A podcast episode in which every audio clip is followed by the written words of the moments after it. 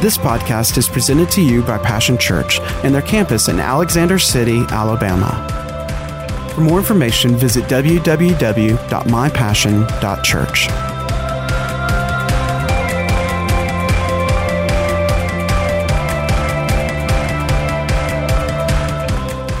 So, this is the first one, like I said, of the series. I love my church. So, Father, I just thank you right now, and I ask you, God, help the people to hear your words, to hear your heart, Father. I thank you right now in the name of Jesus that already I declare any hindrances right now to be removed right now. I declare, God, that their ears will be open and their hearts to receive, God, your word, wisdom and knowledge and revelation, God, of a better walk with you, Father. And we thank you for it in advance already. In Jesus' name, amen. So, like I already summed up with you, that every year our campuses do this. Now, we may not all do it in the same month, but we all do this every year. Uh, some uh, may do it in September or October or November, but every year all of our campuses all do this teaching to help to do the same thing. Amen? Uh, because uh, we want the church to focus on the favorite subject of the Lord Jesus Christ, which was the church. He purchased the church with his very life. Do you know it's the only thing that he said that he would build? The term he used means to purchase, design, build, and maintain. Jesus had no such promise or commitment to any other thing on earth. The church is his life's work, his greatest achievement. When the Bible speaks of the church, remember it always means a people corporately, not singly. Doesn't mean individuals, it doesn't mean a building, and it doesn't mean a program. It's always a community of believers who come to gather in a corporate place. That's what the church is. So, for our study, we're going to be looking over, and you don't have to go there, in Paul's writings to the church at Ephesus. Ephesus was a coastal city in Greece that was known for its temple to the goddess Artemis. Paul preached there on one of his mission trips, and the church was established. As was his custom, he wrote letters to the leaders of the church, which were then read to the entire church. His letters always contained theology, correction, and practical application. See, when you come to the church, it's not just about, well, I've come just so I can hear some music and the preacher preach a message. It's so that you can hear practical keys to your life to help you to be productive, to help you to be effective, so that we can make a difference in our world. Amen. So it's about everyday life. It's not some high in the sky thing. It's about everyday life that you and I need help with and assistance, and God's got an answer for all of this. So Paul had preached there, and Paul's, disciples, Paul's disciple Timothy had pastored the church of Ephesus. Now, over in chapter 2, in one of Paul's letters to the church, Paul begins with this portion. Now, therefore, he has just established that we, the church, are the now, therefore. Amen? And we, the church, are what? Saved by grace through faith, not by works. We're brought near to God through the blood of Christ. We, the church, have peace with God through Christ. We have access to God by His Holy Spirit. Now I'm going to have her put this scripture up for you in Ephesians 2 19 through 22 because I'm going to read this whole thing because this really helps to put it all in place because I'm going to do it out of the Message Bible. Ephesians 2 19 through 22. That's plain enough, isn't it? You're no longer wandering exiles. This kingdom of faith is now your home country. You're no longer strangers or outsiders. You belong here with as much right to the name Christian as anyone. God is building a home, He's using us all. Irrespective of how we got here and not what He is building, He used the apostles and the prophets for the foundation. Now He's using you, fitting you brick by brick, stone by stone, with Christ Jesus as the cornerstone that holds all the parts together. We see it taking shape day after day, a holy temple built by God. All of us built into it, a temple in which God is quite at home. I don't know about you, but that's pretty good news. See, and if you're here today and maybe you say, Well, I don't know, am I part of that family? Well, it's easy because all you have to do is just say, Jesus, come into my life. Be Lord of my life. I believe that you died on the cross for me. I don't want to do this thing by myself anymore. I want to do it with you and connect with Him and believe and receive Jesus as your Lord and Savior. And guess what? Amen. You'll begin to have a different life. You become immediately into the family of God. You get a new DNA. You get a whole new start over. That's just awesome. Amen. So, um, that just to think that God is the cornerstone that holds us all together. That's why. Why do you think the world, the enemy, fight the church so much? Because, see, they know there's power in numbers. They know that there is strength when a people will come together and they cry out to one God, but their sole purpose is, My life has now been changed. Now let me go tell others about what God has done for me. See, and there's power in that. But see, every time you come together and we meet, see, there's something being imparted to you and me. There's a happening that is happening. There's revelation, there's wisdom, there's an impartation that cannot happen out there by yourself, cannot happen just in your home, cannot happen just listening to a TV preacher. And there's lots of good words are just happening on a CD. God talked about the church. Why? Because there was something He said that when we gather, see, not individually, he said, when we come together corporately as a people, there's something that happens that doesn't happen any other time. See, and together we're better, we're stronger, we're a family. So we're here. Uh, so here are some of our talking points about this study. We are citizens of the kingdom. We are members of God's family. We are God's house when we gather. Now, did you notice all the key words in that were we, you and me. We. It didn't say I all by myself. It said we, us, when we come together. And like I shared in the beginning, the, uh, the words the Lord had given me when I was writing this down, it said vital, critical to the fullness of life, living life to its fullest that I have for you is the key of being in a church and being together as a family. The common thread in all of that is we. The church is never me, it is always we. It is us. So let's drill down into just a couple more things. The first one is we are citizens of the kingdom. Again and again, we hear Jesus use the term kingdom of God. So, what is the kingdom of God? Is it a physical, geographical place on earth? When Jesus uses the term, he is speaking of the reign of God, the expression of the authority and the will of God. Listen to this statement by Jesus. If I'm casting out demons by the Spirit of God, then the kingdom of God has arrived among you. When Jesus cast out demons or healed the sick or opened the eyes of the blind or caused the lame to walk or raised the dead, he was saying, this is what life is like when my Father's in charge. When we come together and believe that God is able and that God will use you and me. This is what it should look like. This is how He intended it to be. Your life, my life, coming into the church, being fed the Word of God, and then taking it out there and going and telling those that don't know, or maybe that have been misinformed to go tell the good news. This is the way life should look like. He was demonstrating what life is like under the reign of God, in the kingdom of God. See, before anything else, before your political, you know, whether you're Democrat, Republican, whether you're white, black, brown, whatever, before any of that, it's all about the kingdom of God. None of that matters.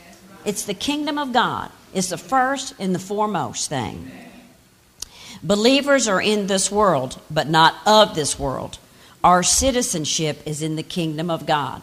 See, too many of us have gotten confused. Why? Because we haven't been in a church. We haven't been connected. We haven't become connected throughout. What we do is we come, we visit, we hop here and there, we go all around, but there's never any connection.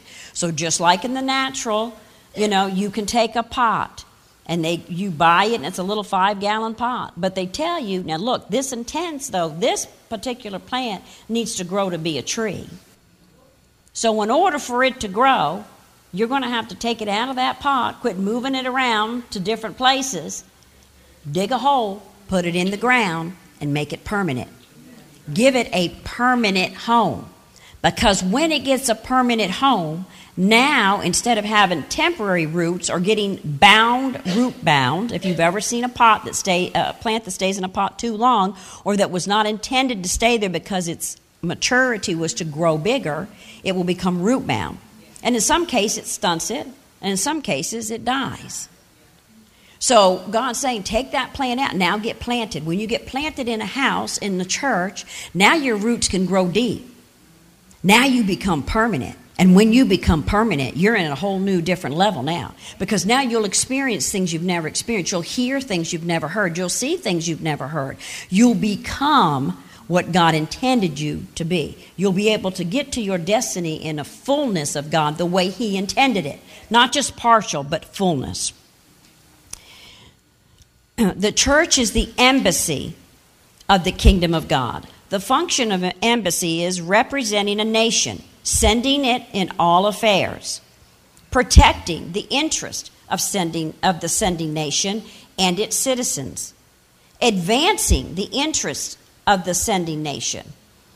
In 2 Corinthians 5 and 20, it says that we are Christ's ambassadors. So we need to act like it. Okay? He set us up as his ambassadors. The church is a visible, tangible expression of the kingdom of God. And what's the church? Not a building, not a program, not somebody all sitting all solo at their house. No, it is when we come together as a community of believers and we corporately gather for the kingdom of God, for the sole purpose of what? Worshiping our God, hearing from our Father, and then going out and being and making a difference in our world. The church demonstrates the will and the reign of God to the world. The church cares for its own, first and foremost, but also for any within its power to help. In Galatians 6:10 it tells us that therefore whenever we have the opportunity we should do good to everyone, especially to those in the family of faith. If you can't be good to one another in here, if you can't respect and honor God and his children in here, and lift one another up in prayer and love each other when you do good or bad or when they do good or bad, but we still love at all times. How in the world do you think you're going to go out there to somebody that may talk to you worse than they're talking to you in the church, upset you, say some really bad things? How are you going to love them if you can't first love in here? So the church demonstrates the will and the reign of God to the world. We need to be good demonstrators. We need to be the demonstration of love. The church cares for its own first and foremost, so remember that. The church's primary task and advancement of the kingdom of God in the earth. In Luke 19 and 10, it says, For the Son of Man came to seek and to save those who are lost. Peace be with you. In John 20 and 21, as the Father has sent me, so I'm sending you. God did not say, give your heart to Jesus, get saved, become a Christian, however you want to term it, then come and get your little self in here, sit your little butt down, never do nothing, just suck it up, suck it up, get all you can. You know, what's that, what they say? Uh, my name's Jimmy, and give me all you can, or give me all you can, or something. But anyway, or I'll take, you know, all you give me. But then you never do nothing with it. But what's going to happen? You're going to be like that little tree that's sitting in that five uh, gallon little bucket, and eventually you're either going to get all root bound and become stunted, or you're going to dry up and die spiritually. You know. So he said to go. He said, I am sending you. That means you and me. You. We're to go do greater. He talked about us doing the greater things, doing more than he ever did. When he talked about raising the dead and opening up blind eyes and healing the lame, my goodness, we should be seeing that. He said that we would do greater things. But we have to be active. We have to be involved. Guess what? He needs a people. He needs a vessel. He needs somebody that will say yes and amen. He needs somebody that will say, I'm willing. I'll do whatever it takes, God. It's your first, then your house and your people. And then you'll make you'll help me with everything else. I'll have more time then for my family and for my job and for my career, whatever I want to do, if I got my priorities right. See? Because God said to go, but He said, take care of the family first and love them in here, become a permanent people, get involved, sow of your time and energies. Everybody should be doing something in the house of God. Everybody should be doing something. Just think about when you came up as a kid, whether you were by yourself in the family or you had a large family, eventually as you came a certain age, somebody, everybody had to do something. Okay? You might only had to pick up your plate or maybe you were responsible for picking up, you know, your clothes, but you had to do something in your house. How much more do we not treat and honor and respect the house of God? How much more should we be running to saying, God, what can I do? What an awesome privilege to serve. And the benefits, I'm telling you, they far exceed anything you're getting at your earthly job. They far exceed anything your mate or anybody else could do for you. The benefits that God has for you far exceed anything when we say, God, I'm going to serve you and I'm going to serve your people and I'm going to work in your house. What can I do? Be Jesus with skin on. Amen. In Mark 16 15, he said, And then he told them, Go. Literally, as you are going into all the world and preach, demonstrate, and declare the good news to everyone. Be Jesus with skin on. The last and final thing as Pastor Ron comes, this is what we're going to call is our action step. This is a challenge for everybody. To find somebody this week and show God's love to them somehow, in some way. Did you know that maybe it could be saying thank you to them after they've been rude to you and they never said thank you to you when you go through the drive through window? They don't even give you a smile or nothing, but you say thank you. Have a nice day. Have a blessed day. Mm-hmm. Maybe it's sometimes just giving somebody a smile when they've been looking ugly at you, talking about you at your work, but turn around and give them a smile. Maybe it's just that kind gesture of when you see somebody in front of you and or I mean behind you and they've got two things and you've got 25. You can turn around and say, "Here, why don't you go in front of me?" Maybe it's that person that you see in the parking lot and you're getting ready to pull up to the spot and you've been praying and believing and circling and saying, God, I don't want to walk. And there's this front spot, and all of a sudden you see this other person pull up. And you say, you know what? Wave them in there. Take it. Just go ahead. Maybe it's the last card in the grocery store. You're running in there panting, and oh, God, snatch it up, and you look over and there's somebody standing there that maybe needs some kind of just sign of some kindness. And you go, Here, take my cart. I'm telling you, people, we make this thing so complicated. And we get all, you know, wooey and a bunch of stuff, and we forget about the practical that Jesus said, Go. You go into all the world. Be my example. Be my Jesus with skin on. Lead with Jesus in your life. When you've had a rough day, and look, everybody has them, go through things in life that are not right, that are not fair.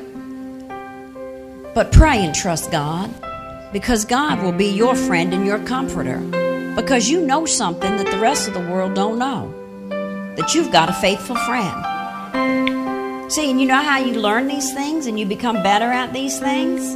In the church, with your family. We get to learn on one another.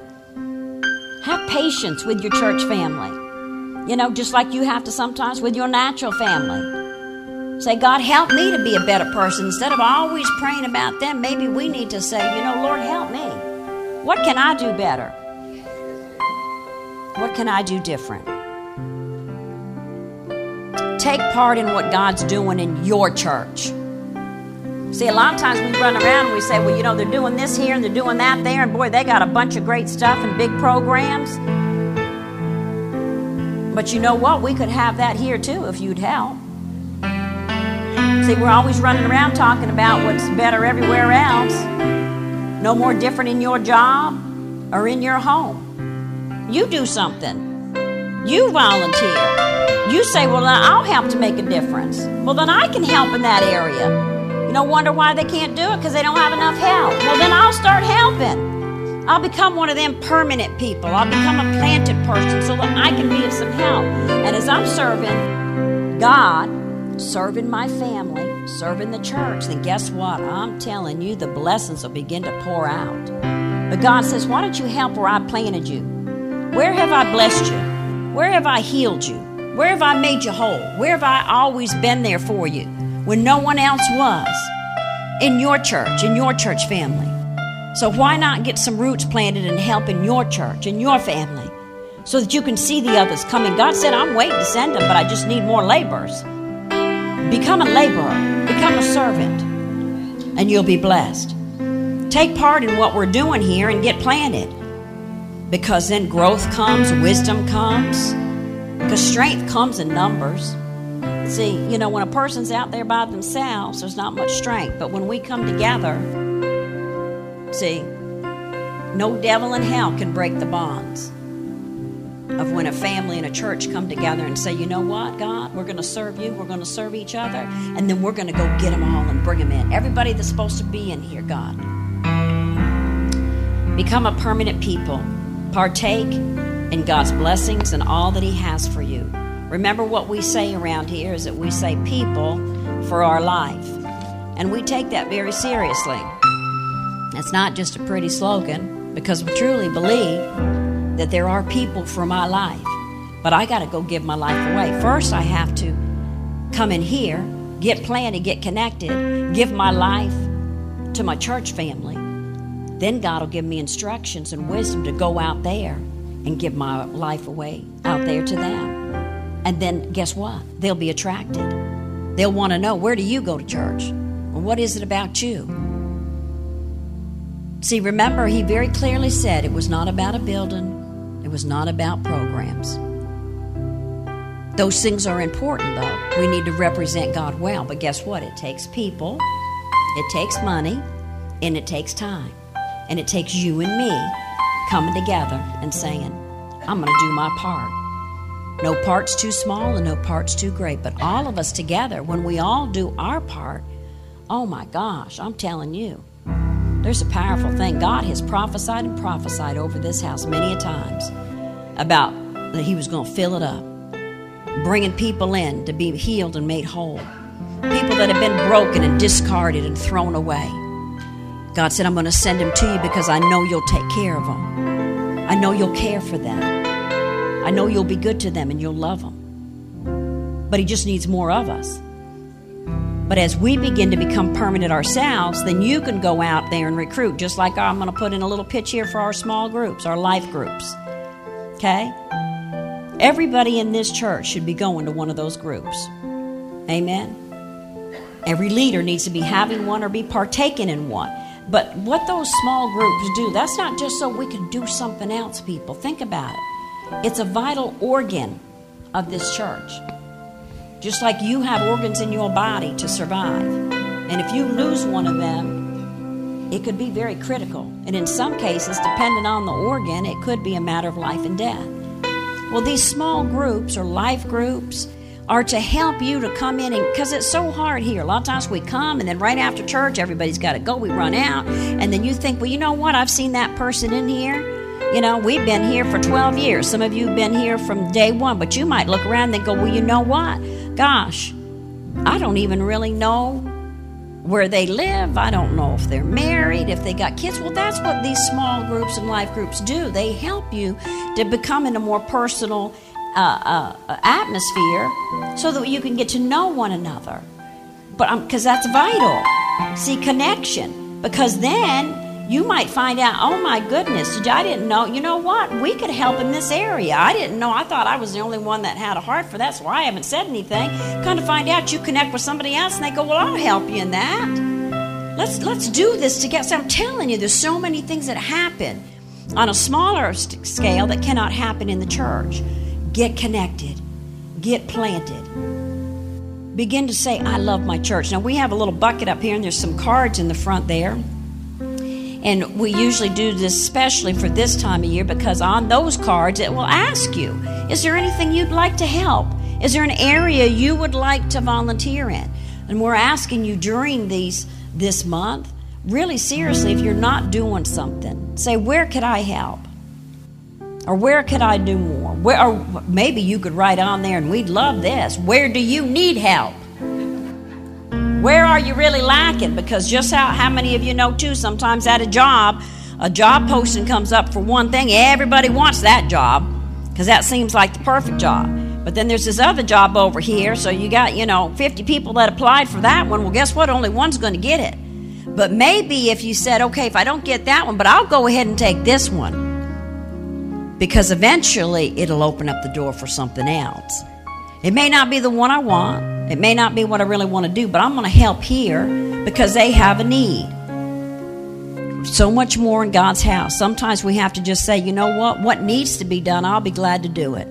And then guess what? God said, I make room. I exalt you. I'll open up the door then. If there's something different in your heart or you have a, a certain area of ministry that you'd really, really like to help in, you know, but if they, you know, have you know, uh, five workers all working with a certain age of kids, and we got one with the little tiny ones, what is that maybe telling you? Huh, well, we don't need another one over here. We need one over here with this age group. And some of you say, oh, God, but you don't. Oh, God. Look, they're not going to hurt you, they're not going to attack you. Some of them are only two, three, four feet tall. It'll be all right. Okay? Pray God will help you. It's only for a short time. But I'm going to tell you, there's great, great reward for those that sow into our children's ministry. I'm going to tell you that.